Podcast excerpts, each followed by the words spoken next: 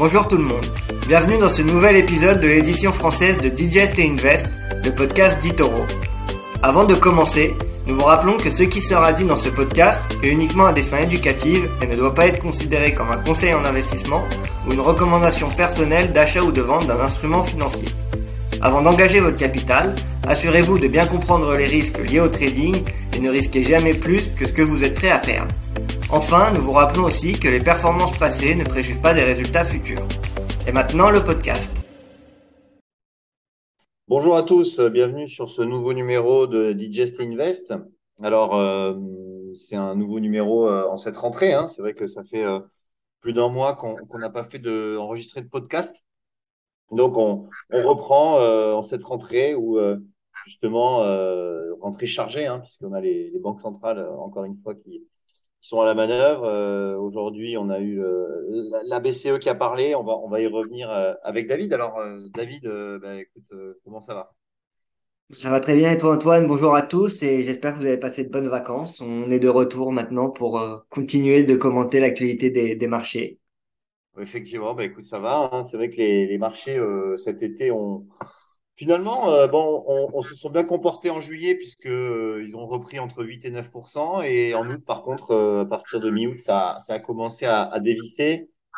Finalement, on reste positif sur l'été, mais c'est vrai qu'on a eu cette fin août et ce début septembre qui était un petit peu compliqué pour plusieurs raisons. Qu'est-ce que tu peux nous en dire, David?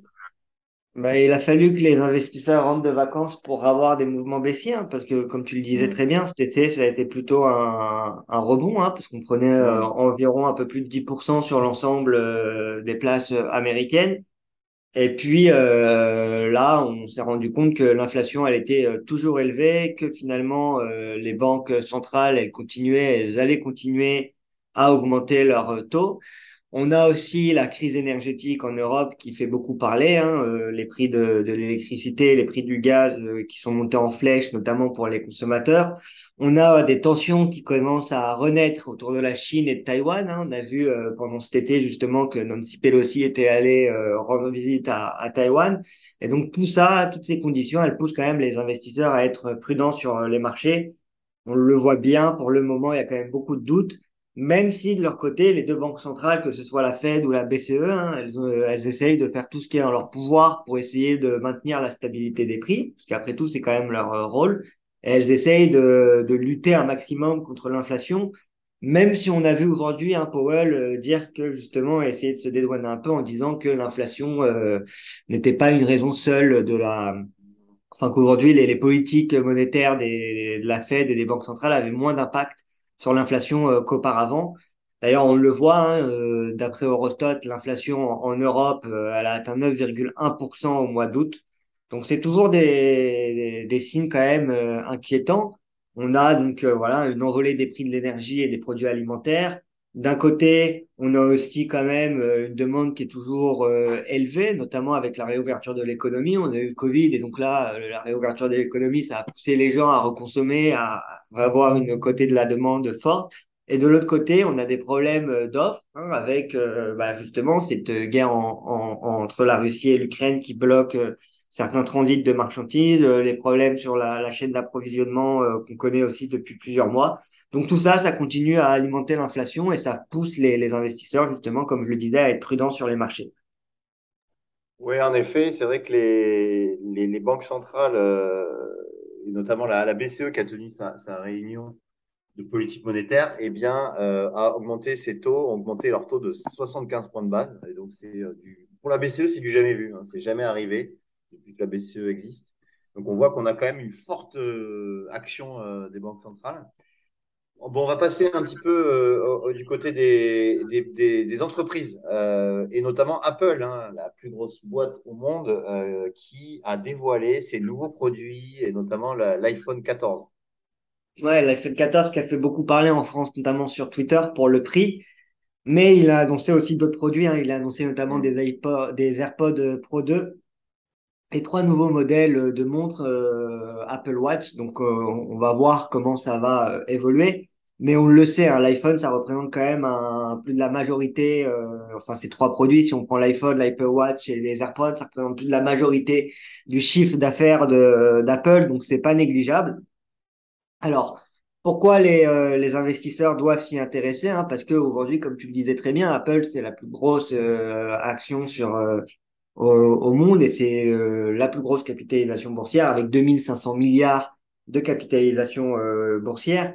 Et euh, Apple, c'est un gros acteur. Donc, que vous soyez investisseur ou pas dans Apple, ça risque d'impacter vos portefeuilles. Hein, déjà, parce que ça risque d'impacter euh, l'indice de base et l'indice de référence pour beaucoup d'ETF et pour beaucoup de marchés. Mais euh, aussi parce que euh, Apple, on le voit en, en général, il, euh, il pousse la direction du, euh, du S&P. Hein. Euh, en général, quand euh, Apple monte, le S&P euh, euh, évolue dans la même direction euh, 85% du, du temps et pareil à la baisse. Donc on, on voit que c'est quand même deux actions qui sont, enfin l'action et l'indice sont quand même fortement corrélés. Et puis en plus, Apple, c'est aujourd'hui, il représente quand même 5% ou plus des cinq plus gros ETF américains du marché, que ce soit SPY, IVV, VO, VTI ou QQQ. Et euh, environ 17% des ETF cotés aux États-Unis, justement, détiennent de l'Apple. Donc voilà, ça fait beaucoup de, de signes pour suivre Apple en, en bourse. Et donc euh, là, aujourd'hui, avec la, la keynote, on, on, on voit qu'ils décident de miser sur des nouveaux produits. Alors, ça manque encore d'innovation, c'est euh, juste des, euh, des évolutions technologiques de leurs produits, mais il n'y a pas eu une grosse nouveauté euh, plus que ça. Et euh, on voit d'ailleurs que ça a eu très très peu d'impact en, en bourse, hein, parce qu'aujourd'hui Apple euh, perd 0,29%. Donc c'est pas non plus euh, extraordinaire sur euh, sur la journée comme comme performance. Voilà ce qu'on peut dire. Ça restera à, à suivre, mais euh, Apple qui euh, aujourd'hui, en tout cas après avoir tapé une résistance, on, on le voit bien sur le graphique, hein, elle a tapé une résistance aux, aux alentours des, des 175 dollars. Et puis depuis, euh, Apple est, euh, est en train de, de chuter. On, on, verra où elle se reprend. Il y a un beau support aux, alentours des, des 140, donc ça pourrait éventuellement être un, un prix d'entrée euh, à, à, regarder pour Apple sur du moyen long terme. Mais voilà, la, la keynote qui euh, n'a pas eu plus d'impact que ça sur, sur Apple et sur euh, le cours de bourse. Ouais, effectivement, euh, hier, euh, lors de la, lors de la keynote, hein, euh, Apple a progressé de 0,8%, sachant que les marchés, eux, avaient monté de, de 2% hein, pour le Nasdaq. Donc, en fait, il y a vraiment eu, euh, un, non-événement, finalement, en bourse, en tout cas, pour Apple. Euh, c'est vrai que Apple, c'est quand même une des techs, euh, des big tech hein, qui, qui baissent le moins hein, depuis, depuis le début du bear market. Et ça reste une société qui est quand même fortement valorisée, certes, parce que, bon, ça vaut, comme tu l'as dit, 2500 milliards de dollars, mais en ratio PE, c'est-à-dire le, ratio cours sur bénéfice, on est à 25, ce qui est plutôt correct pour des sociétés technologiques. Donc vraiment, c'est pas survalorisé quand on regarde les bénéfices euh, d'Apple. Euh, voilà. Alors maintenant, on va, traverser l'Atlantique et on va revenir en France euh, avec plutôt des, mauvaises nouvelles concernant Ubisoft. Savez qu'Ubisoft, donc, hein, c'est le, le, leader en France hein, des, du gaming. Et euh, malheureusement, on a eu euh, une nouvelle qui a fait que le cours a, a dévissé euh, hier. Et pourtant, une bonne nouvelle, c'est ça qui est, qui est bizarre Ouais, c'est parce que euh, bah, on a eu, euh, donc on, on parlait de rumeurs justement, euh, il y a beaucoup de d'activités qui se passent sur le marché du jeu vidéo hein, depuis euh, l'année dernière. Il y a eu beaucoup de, de fusions-acquisitions, notamment celle qui a fait beaucoup parler, c'était Microsoft et euh, Activision euh, pour euh, environ 75 milliards de, de dollars. On a aussi des rumeurs de rachat de- d'Electronic Arts, soit par Amazon, soit par Walt Disney. Donc ça aussi, ce sera à suivre. Et puis on avait euh, les rumeurs de d'achat de Tencent, enfin d'Ubisoft par Tencent. Et euh, hier, ils ont annoncé justement un, un investissement et une prise de une reprise de participation permettant de monter 49,9% de euh, la holding. Et ils ont investi euh, 300 millions de- d'euros, donc euh, 200 millions via l'acquisition de titres et 100 millions par augmentation de capital. Et ils ont investi cette somme-là à, euh, à une somme quand même assez importante parce que euh, ils, ils ont euh, payé 80 euros par action pour, euh, pour rentrer dans le, le capital de, d'Ubisoft.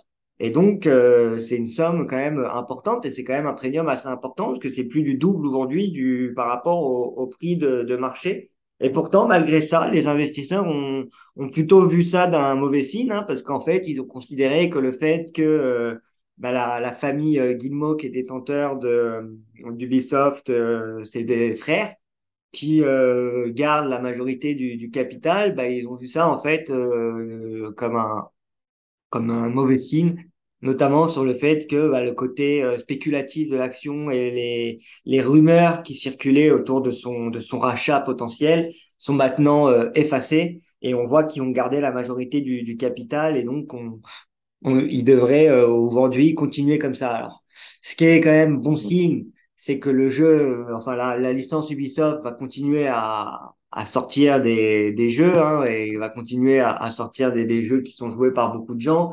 Il y a notamment un, un prochain Assassin's Creed qui va arriver euh, et autres. Donc il va continuer à avoir des, des nouveautés. Et donc, euh, les 80 euros aujourd'hui, ça pourrait être un objectif euh, long terme pour, euh, pour l'action. Euh, action qui a quand même bien souffert en bourse hein, et qui a bien corrigé. Parce que pour rappel, elle était justement à, elle était à ces eaux-là, elle était à ces niveaux de prix en 2021, avant la, la chute. Euh, on était Mm. remonté justement à, à ces niveaux de prix. Et, et là, on est euh, désormais à, à plus d'une, à une chute de plus de 50% hein, par rapport à ces plus hauts. Ouais, c'est vrai que en fait, euh, quand on regarde, alors maintenant, euh, Ubisoft, c'est vrai que c'est c'est plus une valeur opéable parce qu'il y avait une prime à, l'OPA, hein, en fait, à l'offre publique d'achat qu'il pouvait avoir sur euh, sur Ubisoft. Maintenant, cette prime n'existe plus, donc on va dire que finalement le cours de l'action peut-être reflète euh, plus sa valeur intrinsèque, mais justement, euh, Ubisoft est quand même euh, sous-coté par rapport à l'ensemble du secteur. Et, euh, et c'est quand même une société qui, enfin, c'est sur un secteur, le secteur du gaming, c'est un secteur qui est quand même secteur d'avenir, qui connaît de- des, qui devrait connaître de la croissance long, moyen long terme. Et donc, euh, Ubisoft, c'est peut-être un prix attractif aujourd'hui, hein, aux alentours des 35 euros. Et on va terminer euh, par justement les mêmes stocks, hein, les, les, actions mêmes avec GameStop, justement. Euh, GameStop qui a pris plus de 12% hier à Wall Street. Exactement, alors qui et aujourd'hui qui gagne encore 7%, alors que pourtant leurs résultats ne sont, euh, sont vraiment pas terribles, hein, parce que si on regarde les, résultats, on, a vu que les ventes avaient baissé de 4%, elles s'élevaient à 1,14 milliard de dollars, et la perte nette consolidée, elle a presque doublé, elle s'élève désormais à, à 109 millions de dollars. Donc c'est pas des, chiffres très rassurants.